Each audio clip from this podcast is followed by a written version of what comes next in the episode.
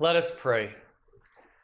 Almighty and most gracious Father, once again we draw near to you, having heard your word, knowing your Spirit is at work in our midst because your word has been read.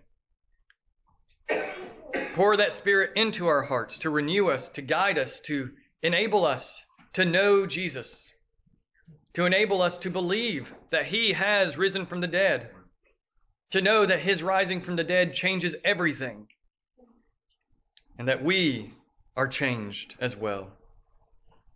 All of this we ask through that very same Jesus Christ our Lord.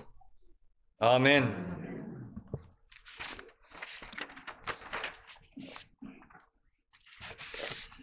Hallelujah, Christ is risen. The Lord is risen indeed. Hallelujah. Sorry to throw you off there. It's not our usual liturgical way of opening a sermon, but it's, it's Easter, so why not?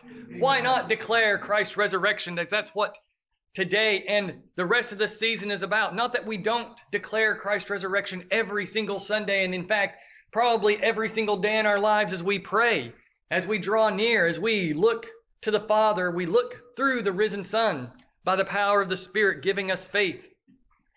But on this day and these following weeks, we're especially rejoicing at the resurrection because the resurrection is the pen, is the ultimate event for the church year. We start at Christmas and we move toward the cross. And after we hit the cross, we reach it. And then we rest. And then we rejoice and we celebrate, for that is the moment at Easter, at dawn, at sunrise, that Jesus is proclaimed risen from the dead, that his tomb is discovered empty. But we're used to this, aren't we? In so many ways, I've been celebrating Easter as far back as I can remember. But we get used to it, we lose, in some sense, the joy of the actual event. Yes, we get caught up in the joy of our celebrations in the here and now. We can't help but do that. We get wrapped up in the flowering of the cross. We get wrapped up in the decorating of the church, of the new music that we get to sing, the happier music that we get to sing after a long Lent of reflection. But the actual moment of the resurrection, I think we lose out a little bit on. We end up accidentally neglecting just the exact impact of it. But that's how so many stories are in our day. Think about the wider breadth of stories we hear about. We're used to hearing about the hero winning, the good guy winning, and the bad guys losing. The bad guys being revealed to be the bad guys. But think about so many of our stories today. So often, the good guys aren't really that good anymore. They're actually kind of the bad guys. And the bad guys aren't really that bad. They're, they're just misunderstood. And then sometimes we even have the bad guys winning at the end of the day, or the bad guys are made out to be the true heroes, while the good guys are really the villains at the end. We flipped the story upside down because we got so used to hearing about the good guys winning that we now make it about the anti hero and the bad guys, somehow having the victory, gaining the upper hand at the end. And things being left unsettled. We forget about the absolute power of the reality that Jesus rose from the dead. And everyone wants to forget about that and turn away from it. But what we have to realize is that it is a miracle that breaks the very mold of what we are approaching today. We get used to the idea of Jesus simply getting up out of the tomb and rising, but there's so much happening in this one event that it will take eternity to fully grasp and understand. Angels, even now, are looking into what God has done in Jesus. I love that verse. Angels are looking into these things trying to understand the redemption and the salvation. I liked how C.S. Lewis pictured that in his sci fi trilogy, the Ransom trilogy, about a man who goes to another planet who ends up being a Christian and assuming that these aliens are going to assault him and abuse him, but it ends up being that they believe in God.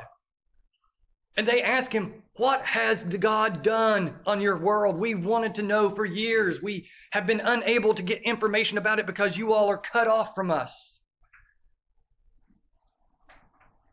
And this one that asked him that question is the angel that is ruling over that planet, an angelic being above all other angels that we can think about, ruling over a whole planet, wanting to know what exactly God has done on earth because he has no access to earth. He has only heard rumors from other angels. Angels look into these things because it is a, it is a miracle that breaks the entirety of the mold of what we understand about this world. And so we just walk through this passage and hear the things that are happening. On the first day of the week at early dawn, they went to the tomb. Something that I hadn't noticed before, really, is because I'm so used to the story, is that here at the beginning of chapter 24, there is no reference to who they are. Now, if you've been reading the story th- straight through, you might have some hint that it's talking about the women, but we, because we've heard it so often, we just automatically know it's the women. But if you just picked up chapter 24 and started reading, you're like, who, who is they? Who are these people who have gone to the tomb? Who are taking spices? We don't find out until later on. And I just, that just struck me as interesting at how Luke is writing this section of his letter that he has only briefly mentioned the women a few verses before. But here they go on the first day of the week. They go on Sunday morning. What's so miraculous about that is there in the Greek, week is Sabbaton, Sabbath. And it's interesting because that word means both the seventh day of rest, but it also has that meaning of the week. I think that's a happy accident in language that the word that means the seventh day or the day of rest is also the word that means week when it's in the plural. And so we have on the first day of the Sabbaths, you might say, at early dawn. The Sabbath has been accomplished. And here, the first day following the Sabbaths, they went and they found the stone rolled away and the tomb empty. On the first day of the week that follows the seventh day, which makes it the eighth day. In the early church, the number eight became extraordinarily important because of that. You had the first day of creation when God created the heavens and the earth and he made light and said it was good. And then he proceeds through two, three, four, five, and six, and then rests on the seventh day. And thus is creation week in Genesis 1. But then the fall happens after that creation, week after that day of rest. And so we all look forward to something happening, changing everything. Somehow things being fixed and renewed. For God had promised that the devil would be overcome, the serpent would be crushed by the seed of the woman. And here on the first day of the week, it becomes the eighth day of new creation. For old creation is finished now. Jesus died for the sins of the world. He died for the sins of the old creation. He died for the brokenness and the warpedness and the marredness, the bentness of all creation was dealt with on the cross and it was put away. And so the eighth day begins with celebration, with a bursting forth of the sun from the tomb. But we don't get to see that happen. We only hear hints of it, but it is a miracle that breaks the mold. And the women can't believe it. Those who went to the tomb were assuming they were going to find a dead Jesus. They were assuming that they would find a dead man lying in the tomb. This past week had been torturous for them and the disciples and all the followers of Jesus, seeing him come into Jerusalem that week, day, that week before to the shouts of Hosanna to the shouts of recognition, to the shouts that he is the son of David. And then everything to spiral out of seeming control for them. And him to be put to death upon a cross and entombed.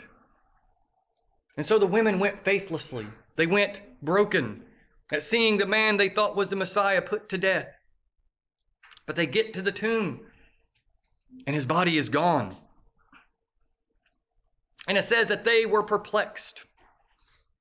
Of course they're perplexed. No one expects the resurrection.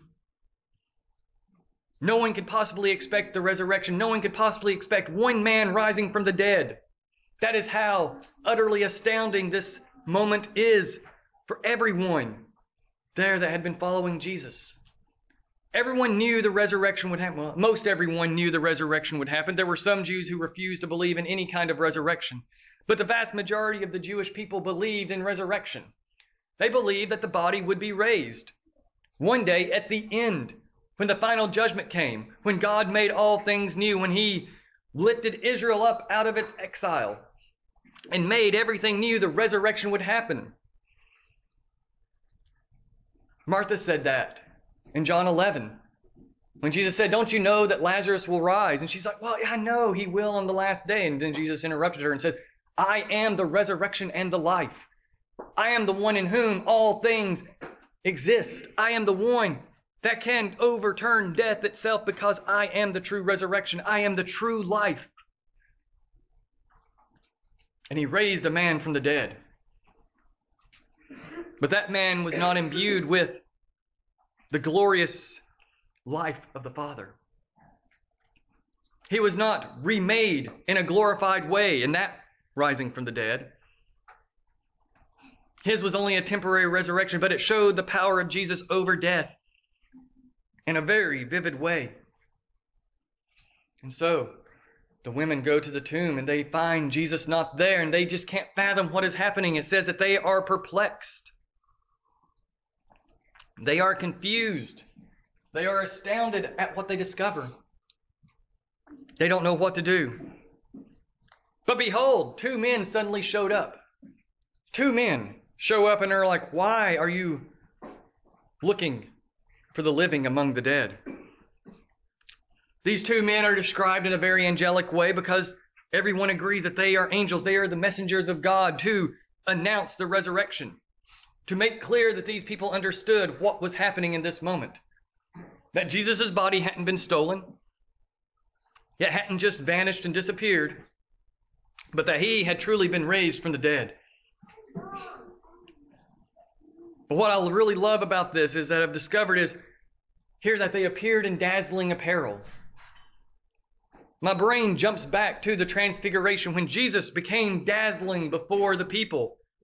His clothing and his face took on a glorious appearance that couldn't be looked directly upon in some ways. It was dazzling, and that's exactly how Luke is describing these angels. They were dazzling, they were shining. It was like lightning flashing from the sky right in front of your face.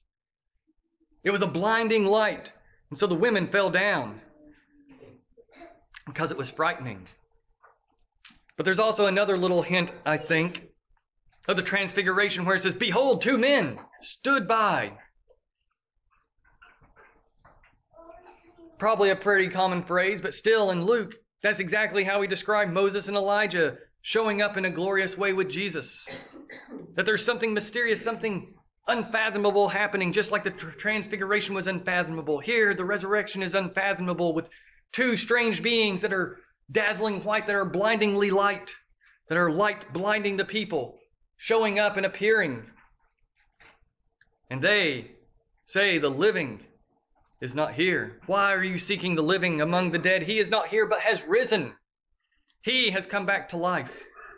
The living God cannot exist among the dead. Have you not realized who Jesus truly is? As the Lord lives, the living God is not one to bow down to death. He is the one that conquers it by being who he is. And that is what is happening here. These angels are in one sense amazed, like, why are you all here? Why would you seek the living God among the dead? He is risen. And then they remind them, remember, remember what he said. Remember while he was still in Galilee with you that if the son of, that the son of man had to be delivered into the hands of sinful men and be crucified. Recall all the things that he said to you. Bring it forward into the present moment and remember his words. And they remembered his words. And they recalled them. They brought them forth out of the past, out of the depths of their memory, for they had forgotten them because of all the events happening. And also because the words that he spoke were opaque. We look back and we hear them clearly. We're like, oh, yeah, yeah, of course, he's going to die and he's going to be resurrected. We understand that because we are after the fact. Imagine hearing about something so impossible, so crazy like that, and having no context for its existence. It's like going to an alien planet and seeing all these alien figures, all these alien plants, and your brain trying to process it, trying to understand what you're looking at. That's how the people were when Jesus would talk about his death and his resurrection. They're like, oh, okay. You'll die, you'll rise. I, I don't know what that means. I don't understand what that could possibly mean. And so they just kind of set it aside. They can't grasp the enormity of this event. The angels tell them, remember what he said, recall it. It's not just simply a simple recall of memory, just being like, oh yeah, I remember I was supposed to buy bread at the store yesterday. Okay, I got to do that today. But there's more to it than that. It's not the same word as used in the Lord's Supper, where Jesus says, do this in remembrance of me, but it overlaps with it. It's a different word for memory, for remembering, but it overlaps with that unique word in the Lord's Supper story. It's the word that's used by the thief on the cross when he says to Jesus, Remember me when you come into your kingdom. He wasn't saying, Hey, Jesus, when you get to your kingdom, recall my name. Recall my memory when you get there. No, he is saying, Remember me in such a way that I am brought into that very kingdom that you are in. Remember me and drag me into your kingdom. Bring me forth out of death into your kingdom because you remember me. That is what the angel is telling the women to do. Remember what he said. Remember his words and bring it forth. And in remembering those words, the Holy Spirit is active. The Holy Spirit is active through the words of Jesus in their very memories. Those memories cause a change because they are memories of Jesus' very words. And those very words create new life in that moment planted deep down within as they recall the words of Jesus and bring them forward in time to that moment, to that present moment of looking at that empty tomb, of hearing the angel say, He is not here, but He is risen. Suddenly it all clicks into place for the women. They get it. They recognize Jesus is alive because He said He would be, because He is God Himself. He is alive and has overcome death. And so they run back they go back to the other disciples. They go and tell them what they have seen. And now Luke reveals it's Mary Magdalene, it's Joanna, it's Mary, the mother of James, and the other women who were with them. It's not just three, it's a whole group of women showing up and telling the disciples one after another about what they have just encountered, what they have witnessed. But it's too good to be true. The disciples just write it off. The men just write it off. They're like, you're, you're grieving, you're hallucinating, you're imagining things, and they just couldn't believe them. But Peter, the man who had denied Jesus, he runs to the tomb. He stoops down and he looks in. And what does he see? He sees those linen grave cloths lying in the spot where Jesus had been laid. They're just lying there. And he went home marveling at what had happened.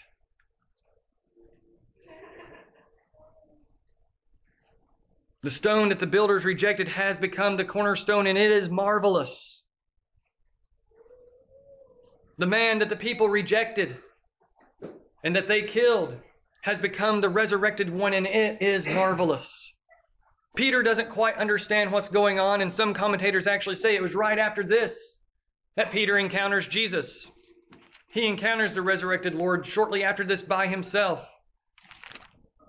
A little bit later in Luke 24, as the disciples from Emmaus go running, charging back to Jerusalem, and they come crashing into the upper room where everyone is gathered. Everyone is saying, The Lord is risen, and he has appeared to Simon Peter. Suddenly, everyone is trying to grasp and understand. They know that something miraculous has happened, that something unique, that something new has occurred in this moment.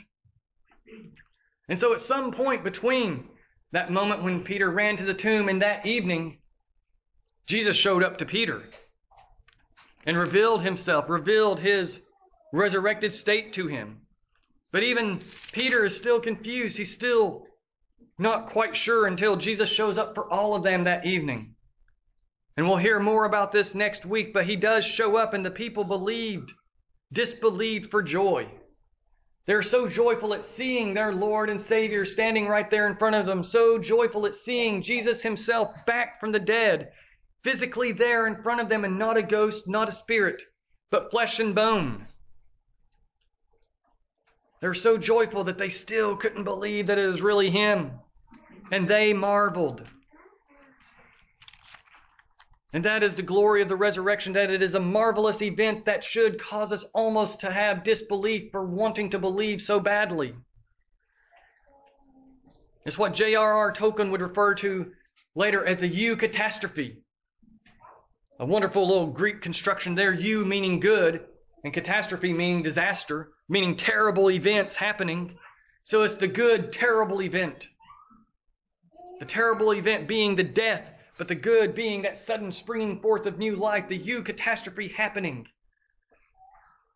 The resurrection is that for the disciples. It's too good to be true, too good of something to come out of such terrible events. But it is the good and terrible thing, good brought out of evil, greatness out of catastrophe. Plain and simple, that is what it is. The change of all things, one man dying upon a cross, but yet being raised back to new life, demonstrating that he is who he said he is, that he is the Son of God, the true and living God, raised from the dead, because death cannot hold the living God. Death cannot keep the living God down, and thus death is overcome. That just as at that cross sin was overcome, that sin was undone through the death of Jesus, as sin is laid upon him, and he stands in our place and takes our place. Sin is put to death by the death of Jesus, but because it is put to death, it is undone. And Jesus rested. And then he is raised back to life, to new life, to resurrection life. His physical body is filled with a glorified new kind of life that we get a foretaste of in the here and now through faith. Through God being active in us, our hearts are renewed. And we begin to taste a little bit of that new life that Jesus is living in right now that he has by right of dying for the sins of the world, by being God himself, taking on human flesh and dying and rising again. The miracle that breaks all other miracles. Because Jesus is living the new life, that he is the new creation, that it is the eighth day. The new reaches back into the old. Jesus is new creation living in the midst of a broken down world of a world winding down slowly because of sin.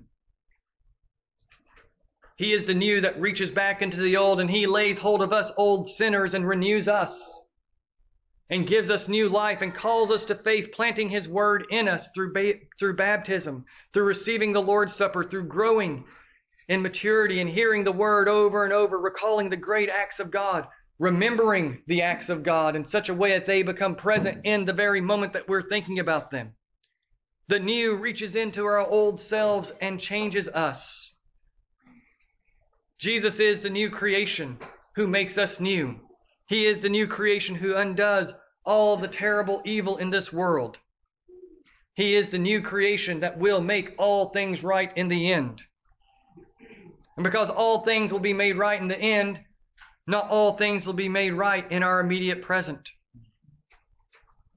But we look through those moments where things are not going the way they should. And when we don't see healing, when we don't see change, knowing though that all will turn out right because it is a eucatastrophic event, a good, terrible thing occurring. Good out of evil.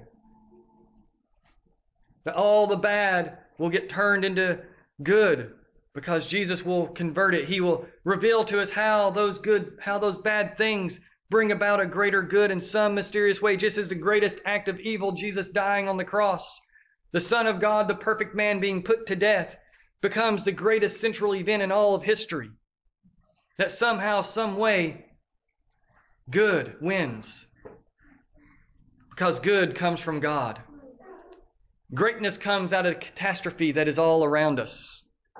Because God is the one who raises the dead. Because God is the one who came back from the dead. Because Jesus is God, God has died for us and been raised back to life in the person of Jesus mysteriously, amazingly. so that we can celebrate with joy, so that we can celebrate and know that that new life is ours in Christ. And so on this day, re take hold of the cross and of the resurrection. Cling to it knowing that it is the most strange event in the history of the world. But though it is strange, it changes everything.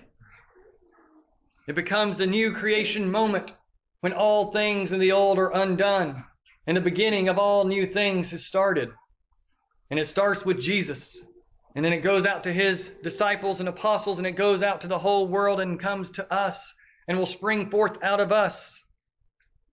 Jesus is the new that reaches and lays hold of us sinners, and then he uses us as renewed creatures to reach out and lay hold of other sinners, that we might live the life he has called us to, because he has raised us to new life. And so lay hold of the new life of Jesus that you might know the new life that he has given you. Lay hold of it and rejoice that it is yours in Christ Jesus. In the name of the Father, and the Son, and the Holy Spirit. Amen.